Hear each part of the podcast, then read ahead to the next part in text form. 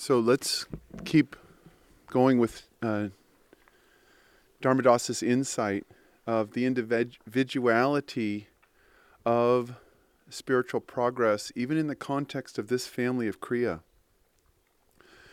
It's not uh, a coincidence that Paramahansa Yogananda's guru is Sri Yukteswar, whose approach to God was Jnana Yoga and was a Jnana avatar and had that withdrawn temperament and that dispassion. That Master had that bubbly, loving aspect. He had the withdrawn aspect, but he had that bubbly, loving, charge out on the stage, how is everyone awake and ready type of stuff that would only play in America. I mean, even in the 20s, this is America, and you've got to have a little show. You've got to have a little outwardness. If Master is sitting in a cave and blessing quietly, there wouldn't be a work uh, because we are Americans. We're a heart country. And uh, it's also telling that Master's two foremost disciples, uh, male disciple Rajarsi Janakananda, female disciple Sister Gyanamata. Rajarsi, big time businessman, board of directors, reading his life is just this stunning um, uh, retelling of the strangest karma. I, I, think he was, if I'm not wrong, he was a, a manager of a bank at the age of 29. Um, insurance companies, farms, all these things uh, in that sense. And yet, his personality was sweetness and kindness and just this beaming radiance. There's a wonderful story about Rajarsi that uh, my friend Gordon Lalonde told from a firsthand experience that he had. But one time at the Hollywood Church at the end of service, Master was blessing all the disciples, and they were coming up to him, and he was just giving a little blessing to each one. And Rajarsi was standing next to him, and Rajarsi always just stood there, just smiling, had a nice suit on. Master was blessing everyone. Rajarsi never said anything, just beaming with joy. And a single mother came up to Master and uh, said, Oh, Master, I, I have no money, and my husband passed away, and I have these children, and what am I going to do? I don't know what to do. And, and Master looked over at Rajarsi, and Rajarsi took out of his pocket a big roll of bills. he just started peeling them. He's looking at Master, and when Master gave the nod, Rajarsi handed that many bills, I think they were 20s, over to Master. Master stuck the wad back, uh, Rajarsi stuck the wad back in his pocket and resumed the joy pose. Master gave the, took the wad and gave it to the lady with very specific instructions, which Gordon did not hear, but gave the lady the money and the instructions on how to use it and what to do and sent her on her way and did not bless her at the point between the eyebrows. The blessing was the energy in the money. That is what she needed. The Guru gave her that. Sent her on her way. Rajarsi just resumed. Very good. Very good. Didn't say anything at all. But just that attunement, Rajarsi's role. Sister Gyanamata, if you know her life, was married, lived in Seattle, we sometimes go to her house when we were in Seattle. Uh, had a son, sent the son uh, and her husband to see Master because it would it was not a university professor's wife's role in the 1920s to go to a Hindu lecture by Paramahansa Yogananda. And so she played that. Later in life, she went to Mount Washington. She was the head of the nuns. She did not give Sunday service. She did not give classes. She did not write books. But she wrote letters to sisters under her care and for guidance, and that is the book God Alone. So you see the individuality of this path of Kriya, both liberated, both free, both totally attuned and receiving the Guru's blessings fully but leading different lives. Each of us, as Dharmadas was saying, has a particular role to play in this life. But the Guru's grace is the universal antidote to whatever it is that ails us. And that grace is abundant and appropriate to us if we open our heart and receive him. And that's what we need is to open our hearts and to practice kriya. It is the sincerity of all of us here that is has opened the door. We are now on the internet. We put an invitation to this gathering everywhere in the world, and we will tomorrow in every one of the colonies, in every one of our websites. I don't know how many websites we have. We have a lot of websites. Uh, there's more websites at Ananda than I know about. Um, so it's not that the invitation is not there, it's that the heart resonance is not quite ready for that. And all of us have probably, uh, many of us have can look back before we came to Ananda or wrote to Ananda, and we remember, oh yeah, I remember that. I saw that flyer, or there was that poster, or there was those joy tours, or there was this or that. And it was the same with Master. He was he would go city to city and he would give talks. And I'm sure some people thought, oh, maybe I'll go see this Swami Yogananda, metaphysician from India, uh, or maybe not. You know, maybe I'll go bowling.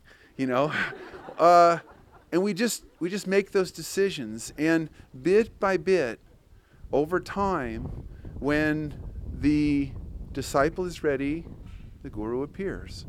And so each of us needs to be um, fairly proud of ourselves, to tell you the truth, that you've steered yourself to this. Uh, it's not that we haven't sent out a siren call to invite everyone to come and share Kriya Yoga, but the reality of it is, is that it takes a certain spiritual refinement and experience.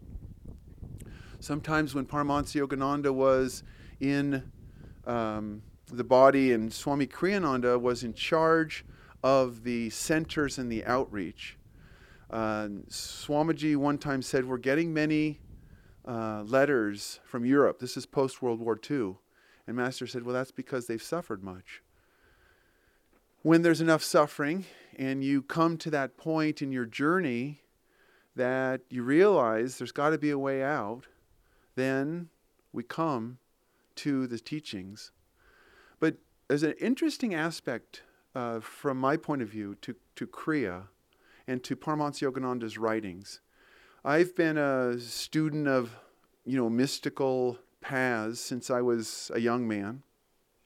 And I've noticed that there's um, many paths to God, as we were uh, Devarshi was talking about and Dharmadas was talking about. There's many, many paths, mystical paths, many true paths. But I cannot think, and I, and I would like to think that I'm not prejudiced, but I cannot think of any spiritual master or teacher who has explained the laws of spiritual development as clearly and comprehensibly as Paramahansa Yogananda. The movement of all spiritual seekers is a movement of Kundalini within the spine. And that is true of the shamans and the mystic Christians and the Kabbalah and all the paths to God, every one of them. But I cannot think of any teacher or any master, ancient or modern, who has scientifically and concisely described the laws of spiritual progress as Master does in the autobiography of a yogi and in his writings he describes very clearly in the autobiography of a yogi not how the law of miracles applies to Kriya Yoga, but how the law of miracles applies in the world of duality, and how it's those laws, universal laws, Sanatan Dharma, are applied by mystics of different paths. So, really, it's just, to me, such a joy to have someone just give you the answer. It's, I guess, because we're Westerners, we go to universities, we look at courses of study. What is the underlying rules of the road for this stuff? And it can be very confusing to true seekers coming to the spiritual path because this shaman did this healing and this chant and um, this magic water and this herb business and this rainforest product and this type of yoga and this new dispensation and this new guru that came from somewhere and all these things just are indul- in, inundate us.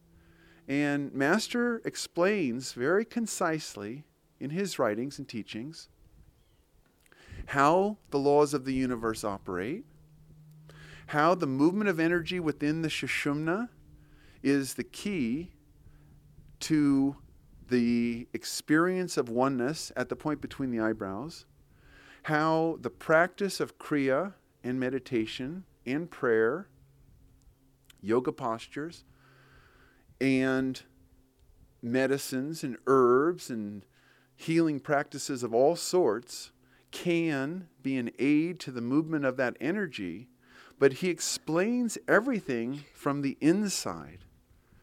And even explains how we can operate those laws and how the other laws fits in. That is his explanation of world brotherhood. That is his explanation of the unity of religions. Is not from the outside, but from the inside. This in fact is Kriya Yoga is a mystical path.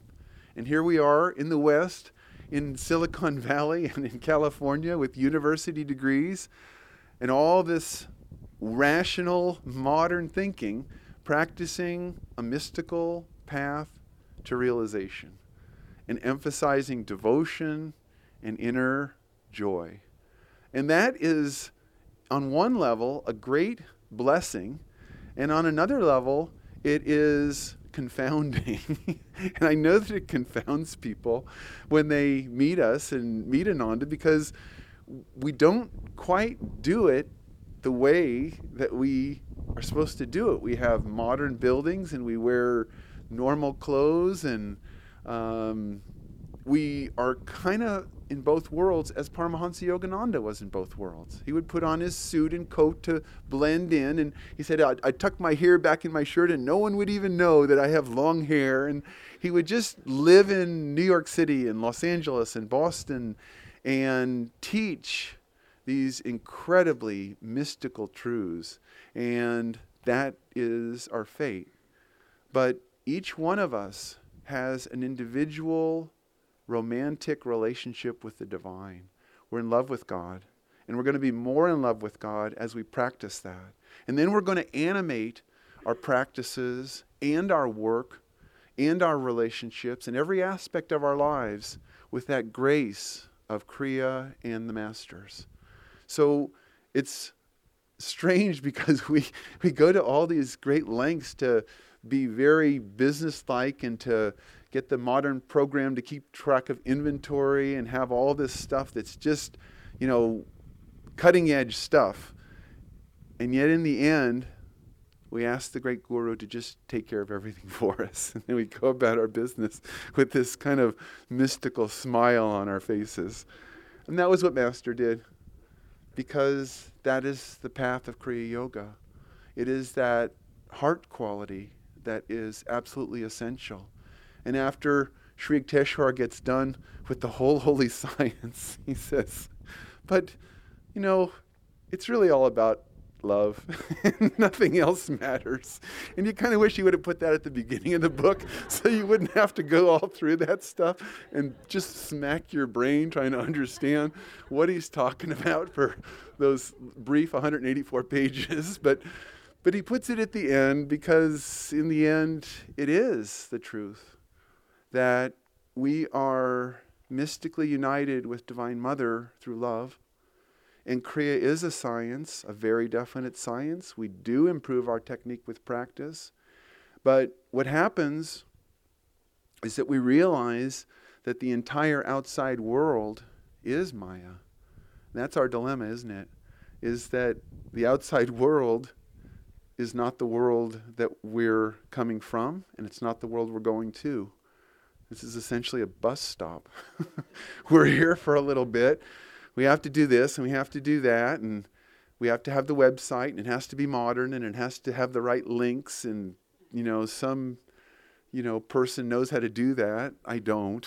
I'm totally clueless. I don't even use a cell phone.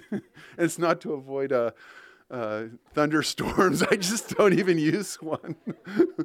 I just talk to the plants and we just harvest the zucchini and how much do you need, Jyoti? And it's all blessed by Master Om Shanti Shanti, which is what we started with. And yeah, yeah, very good, very good. And then you have to explain it scientifically. Yeah, and it's both. But what we need, and I was talking to Devaki the other day, Swamiji was talking about the lords in the play. Said their lords in the play are evil because they're in their head. and only Kristar's got his heart open to what's going on. The other lords are just thinking and they're just really make your head hurt. So our path is wisdom, and Sri Yukteswar is Master's guru. And Master was wise and had insights into the teachings that I don't know of anyone that, had. And even among the disciples of Paramahansa Yogananda, there is none as insightful and wise as Kriyananda. Match up what he has written about Yogananda with any other disciple.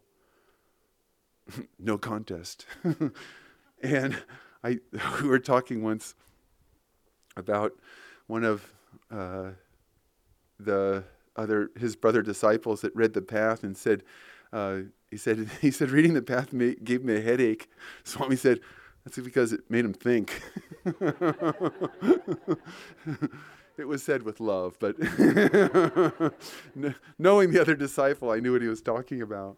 Is that Swamiji has taught us to use your brain. It's an organ of the body, it's a tool. For God's sake, think and avoid danger and avoid pitfalls on the spiritual path. But in that thinking, don't forget to keep your heart open to the Guru's grace and the Guru's love. And that is the amazing blend that Kriyananda has given us because Master had both. And Kriyananda was sharp enough to detect it and to understand it and to see the implications of it. And that's why Master said, You have a great work to do because he has those gifts. But you know what? You have those gifts. Your life is an unfinished painting, and you will animate it with the grace of the Master in a particular way. Kriyananda writes books. I don't write books. Kriyananda writes music. Some of us don't write music. Some of us don't even sing. But God is with you, and Kriya will give you the power and the insight to understand that you are a part of all that is in the place that you live, with the children that you have, in the job that you have. And that job can change, as Dharmadas and Devarshi and I were talking about. We've all had different roles in Seattle and India and Sacramento and in the garden and building and teaching and all these things. And all of us change occupations, as Hriman was saying the other day. That's fine. But we don't change the quality of our heart and the practice of our Guru's teachings because the Guru is the dispeller of darkness. What we do is we use the opportunities of our karma to free ourselves from our karma. And Swamiji has always pointed us to positions in which we can free ourselves of a certain karma. And that's what we do. Is we're not here to be great builders or great founders of communities or great parents or great students or great anything. But we are here to be great disciples and in that process to become one with the Guru. That is the path of Kriya. It is alive, it's real, it's here. It's not tomorrow or someday. And it's funny for us that have been here for our whole lives since we were young people to watch the young people of today take Kriya initiation and to put ourselves in those shoes and that great enthusiasm for this coming life, which we had then and we have now, and to realize that time is really an illusion. that 30 years, 40 years, 50 years, so what? What's it matter? Is the practice of Kriya any different for me today than it was in 1972? No. It's still the greatest jewel. It's still the most wonderful tool. It's still the devotional exercise with the Guru that it was. Intervening is a life, 30, 40 years. Hmm. How long it goes on? Hmm. Who knows? Doesn't really matter anymore. Great number of my friends have already checked out. Not only happy, but Bella and David Hogendijk. And there's a whole bunch of people that are just in astral ananda, keeping that end of the, uh, of the ashram going. Get up in the morning, chant, Someone teach astral how to meditate to the new disciples that just arrived. Okay, here we go, here we go. You don't know, and you really don't care because the guru doesn't come and go. The guru is the one reality, the one pole star. And that's why Rajarsi was always smiling. Sister John, Sister Gyanamata, in case you don't know, she had tremendous health karma at the end. And they were just operating here and there and cut it out, cut it all out. you know, she didn't, it doesn't matter, it's just this body. And when it was time to go, then merge back into bliss. That's what's happening. But you can merge into bliss in this class, and after this class at lunch, and this evening when you do Kriya Yoga. Because there is no time and space. You're never separate from the Guru. Because the Guru is with us always. And that's the state you see Kriyananda in. He's dealing with the body and he's off to do Los Angeles and all these things. But just feel where he's at. He's just with Master. That's where he was when he was with Master in the body. That's where he is now. And that's where you are. You can be there all the time. Don't think that you're going away from Ananda. The internet allows us to never go away from Ananda because of the virtual village? Virtual virtual something. There's a virtual website, and and, and yeah, the virtual community. That's it. You can go to Los Angeles. uh, virtual virtual community, but it is a virtual community, and the guru's in the center of it. Kriya is the most wonderful technique because it is the simplest technique, because the master's grace and power is so great and with you at all times. And you practice this simple technique for an entire life and lifetimes. And yet, every time you practice, there is such an opportunity. There's such a joy. You just, as we had the Kriyas last night and all these people came, but every Kriya meditation, the masters are there. You can do Kriya tonight. You can do it this afternoon. You can do Hong Sau whenever you want. This is so great. And it will animate everything in your life. And you'll watch and you'll say, gee, I've been doing Kriya for 10 years and I've been doing Kriya for 20 years. And, and then you finally understand, solve, Lahiri, solve all your problems with Kriya. It seems simplistic in the beginning, and in the end, it's just unfathomably deep It is the answer to everything that we're called for. Thank you for coming. Thank you for being here. Thank you for practicing Kriya. Thank you for following the Guru. Thank you for self discipline. Thank you for devotion. Thank you.